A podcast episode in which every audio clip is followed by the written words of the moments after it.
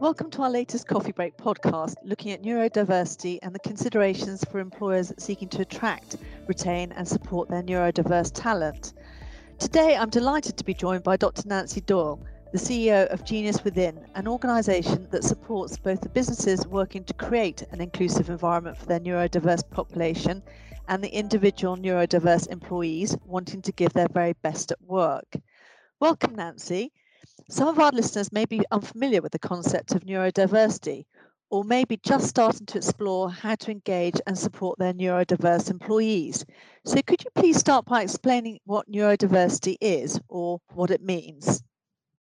Hi, and thank you for that intro. So, um, neurodiversity, in its kind of most basic definition, is kind of like biodiversity. It refers to the idea that the human species has natural variations in our neurology, in our cognitive ability. We are diverse in the way that we think. So, on that level, it, it applies to everybody.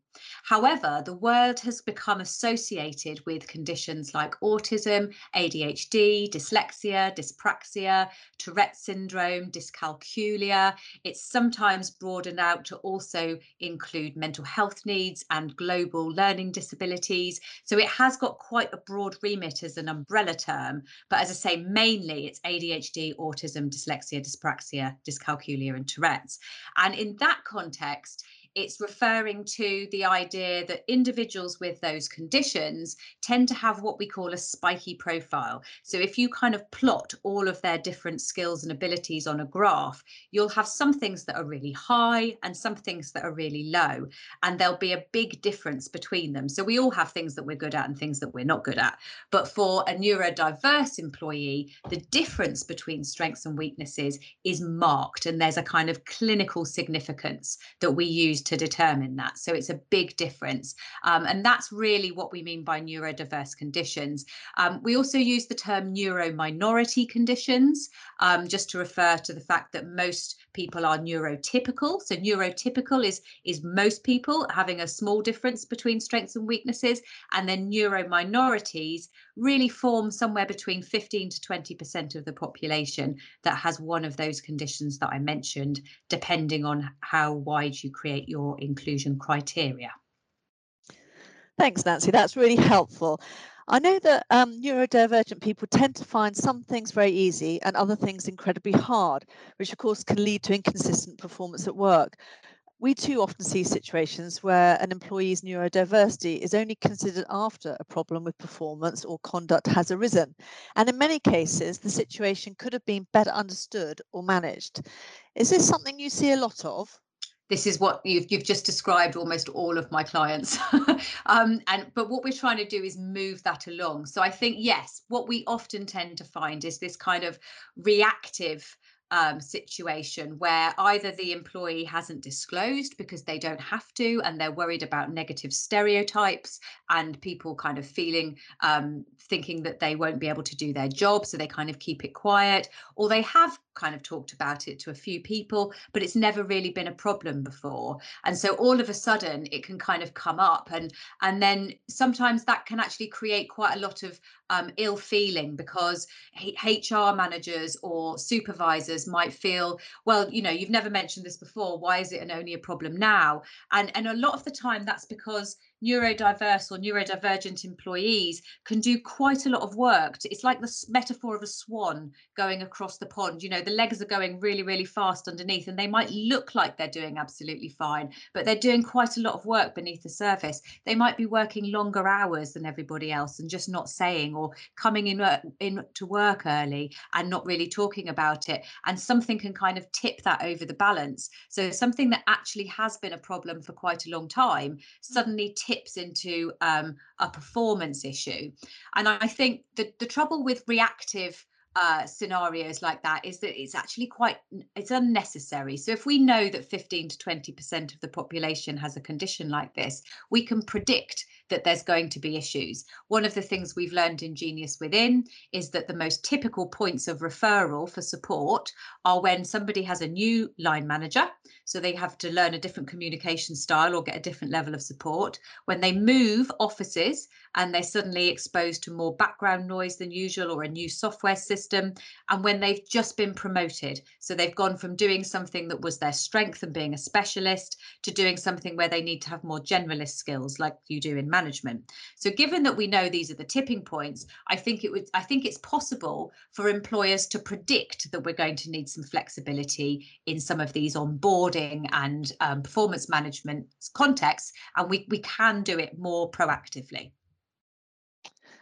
Thanks um, for that. that. That's very interesting. And um, I just wanted to um, make the point that we're often advising on neurodiversity from a legal angle um, and explaining how neurodiversity interfaces with the Equality Act and the legal requirement to make reasonable adjustments for neurodiverse employees. Um, just a more sort of practical question for you. How, how should employers go about finding out what adjustments might help a neurodiverse employee? And um, do you have any particular advice for line managers trying to support a neurodiverse team member? Yeah, sure. I mean, to both of those questions, I think the the advice is also the support because, in my experience, most line managers feel um, that they want to provide support. They're not trying to make life difficult but they just don't know what to do. And so kind of having information about what you can actively do to make a difference is absolutely key. Now there's a lot of guidance documents out there. I really recommend uh, the business disability forum. Um, that's a non-profit kind of membership club for organizations that want to be proactive about disability. They have a neurodiversity toolkit. Acas have a neurodiversity toolkit. And and from those sorts of things you can get a very broad overview of generally here's a bunch of stuff that will tend to make a difference and that can be your kind of first line response. Um, and you can do that before trouble emerges. And then something we do at genius within is we have a, an online questionnaire which we call the strategy profiler which is where we've kind of written a list of questions that are the 65 most common questions that that come up or the most common performance areas that come up with a set of adjustment strategies behind each question if you know what i mean. So you can have a more personalized approach. That's free. So you can do a whole you can you can go through a couple of steps for free and just open that dialogue talk to that person make sure that you're being kind of curious and respectful as to where those difficulties are coming from and don't fall into traps of assuming that it's lack of motivation or lack of engagement and actually make the assumption that your team member is trying their best and it's about kind of getting the communication style right and the information right. And if you take that approach and go through the kind of really um, the, that, that sort of guidance and the strategy profiler um, and get something a bit personalized, then you can get a long way just doing that. But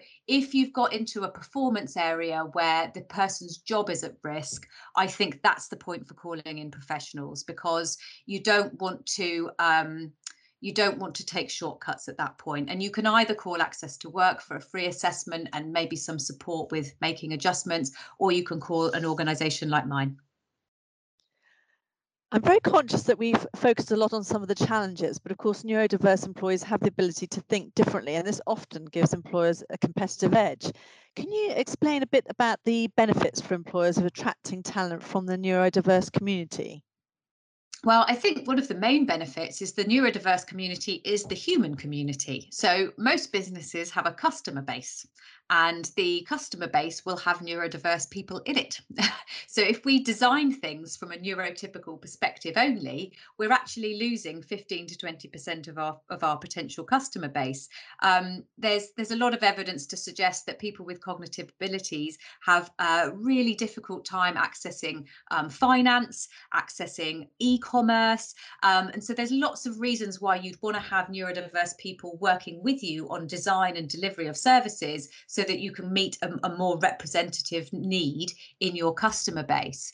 But the other thing that you'll find in the neurodiverse talent pool is specialists rather than generalists. So you will find people who have standout strengths. So when I talked earlier about that spiky profile of strengths and weaknesses, you'll find people who are better than anyone else at um, design, about thinking about things in 3D visual spatial reasoning, for example. Your ADHDers and your dyslexics tend to be very good at that.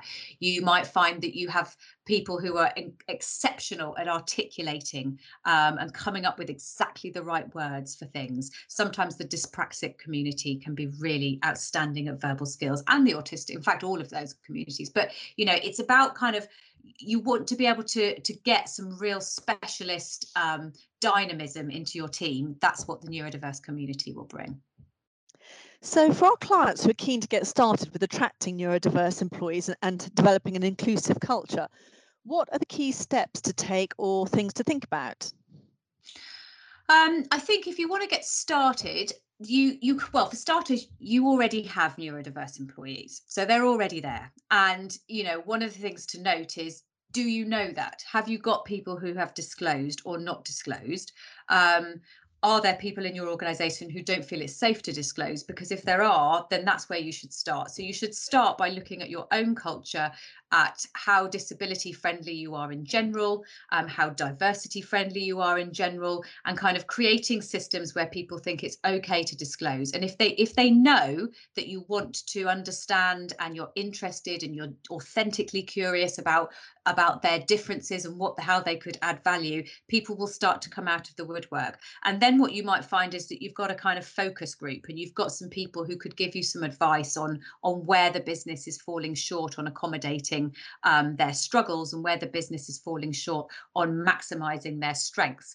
And once you've got that information, then you can start to look at, at, at where you need to make the biggest changes. Do you need to start with recruitment or do you need to start by putting in place a, a system of reasonable adjustments? Because when you've got those reasonable adjustments, um, then you take all of the difficulties out and you can kind of put more attention on the strengths and, and the, the benefits.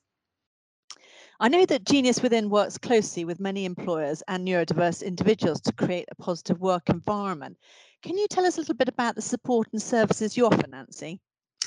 Yeah, we offer um, assessment and diagnosis for people that haven't been diagnosed. We offer workplace needs assessment, which is that kind of next level when you've tried a lot of strategies and adjustments and none of them have quite worked. Yeah, a professional person can kind of reflect on those with you over the phone or come and see you um, and, and do it in person. Um, we also we provide a lot of coaching actually, and our coaching is really successful. 95% um, of our coaching clients are still employed with the same person a year later and the 5% who aren't have generally moved on because actually it was the right thing to do. You know not every square peg can be um, made to fit into a round hole or not every round hole can be adjusted so that the square peg can fit in. And so if people move on because that's the right thing for them to do then i, I think that's okay. But 95% of our coaching clients retain and 25% of them get promoted within a year of coaching. And we see about 3000 people a year for that. So so those are kind of the support services that we offer at the individual level. But the thing that we do for businesses as well is help kind of form that strategy. And we call that next level neurodiversity coaching. You know, rather than dealing with individual issues one at a time, how can you create an inclusive culture? How do you create a system of reasonable adjustments that's kind of just normalized and part of the way we do things around here? How can we adjust our HR processes so that each stage of the employee life cycle has kind of been designed with the flexibility flexibility in need in mind that you're going to need. So it's a range of services really for both the organisation and individuals within the organisation. Thank you. And one final question. Um, coronavirus has led to rapid changes in where and how many of us are having to work. How have you seen this impacting on neurodiverse employees and has it raised particular challenges that employers should be aware of? Yeah, it's it's quite interesting actually. There are winners and losers in the neurodiverse community, and they're not the same people.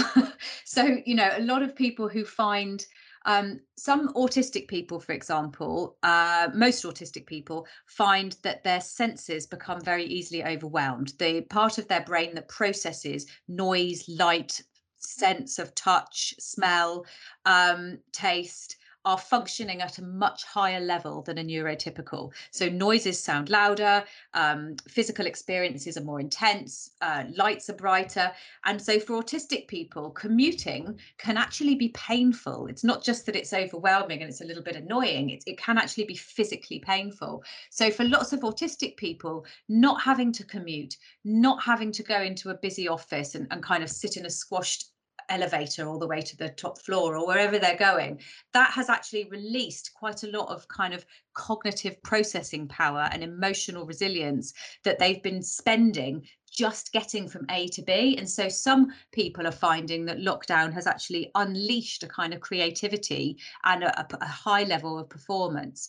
Um, but for other neurodiverse and neurodivergent people, the issues tend to be around it being much easier to misinterpret. So um, neurodiverse people and neurotypical people are it's almost like um, america and england you know we speak the same language but sometimes words mean different things and so they're, they're, it's actually much easier to misinterpret things when you don't have that informal contact and you don't have body language to add to words in an email or in a voice call um, so in the kind of misunderstanding sphere, there have been more problems than usual, um, and that can create quite a lot of tension.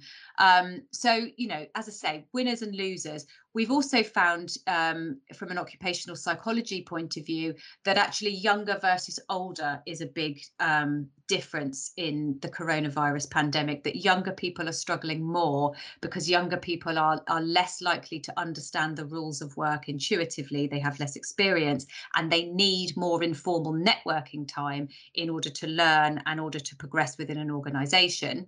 And they're also more likely to be living in, in smaller places where they're crowded and have less less be- less better you know less good areas to work at home from whereas older people are kind of finding it easier. And i think and also more likely to be in a specialist role that suits their neurodiverse skills. So the younger versus older dichotomy is exacerbated for neurodiverse people. And those are the kind of things that are going on. With the misinterpretation what we're finding we're doing a lot more of is what we call co-coaching where you do a coaching session with the supervisor and the employee at the same time so that you can kind of try and unpick where those misunderstandings are coming from. And so we, we as, a, as a business, we've been doing a lot more of that work during the coronavirus pandemic. Interesting.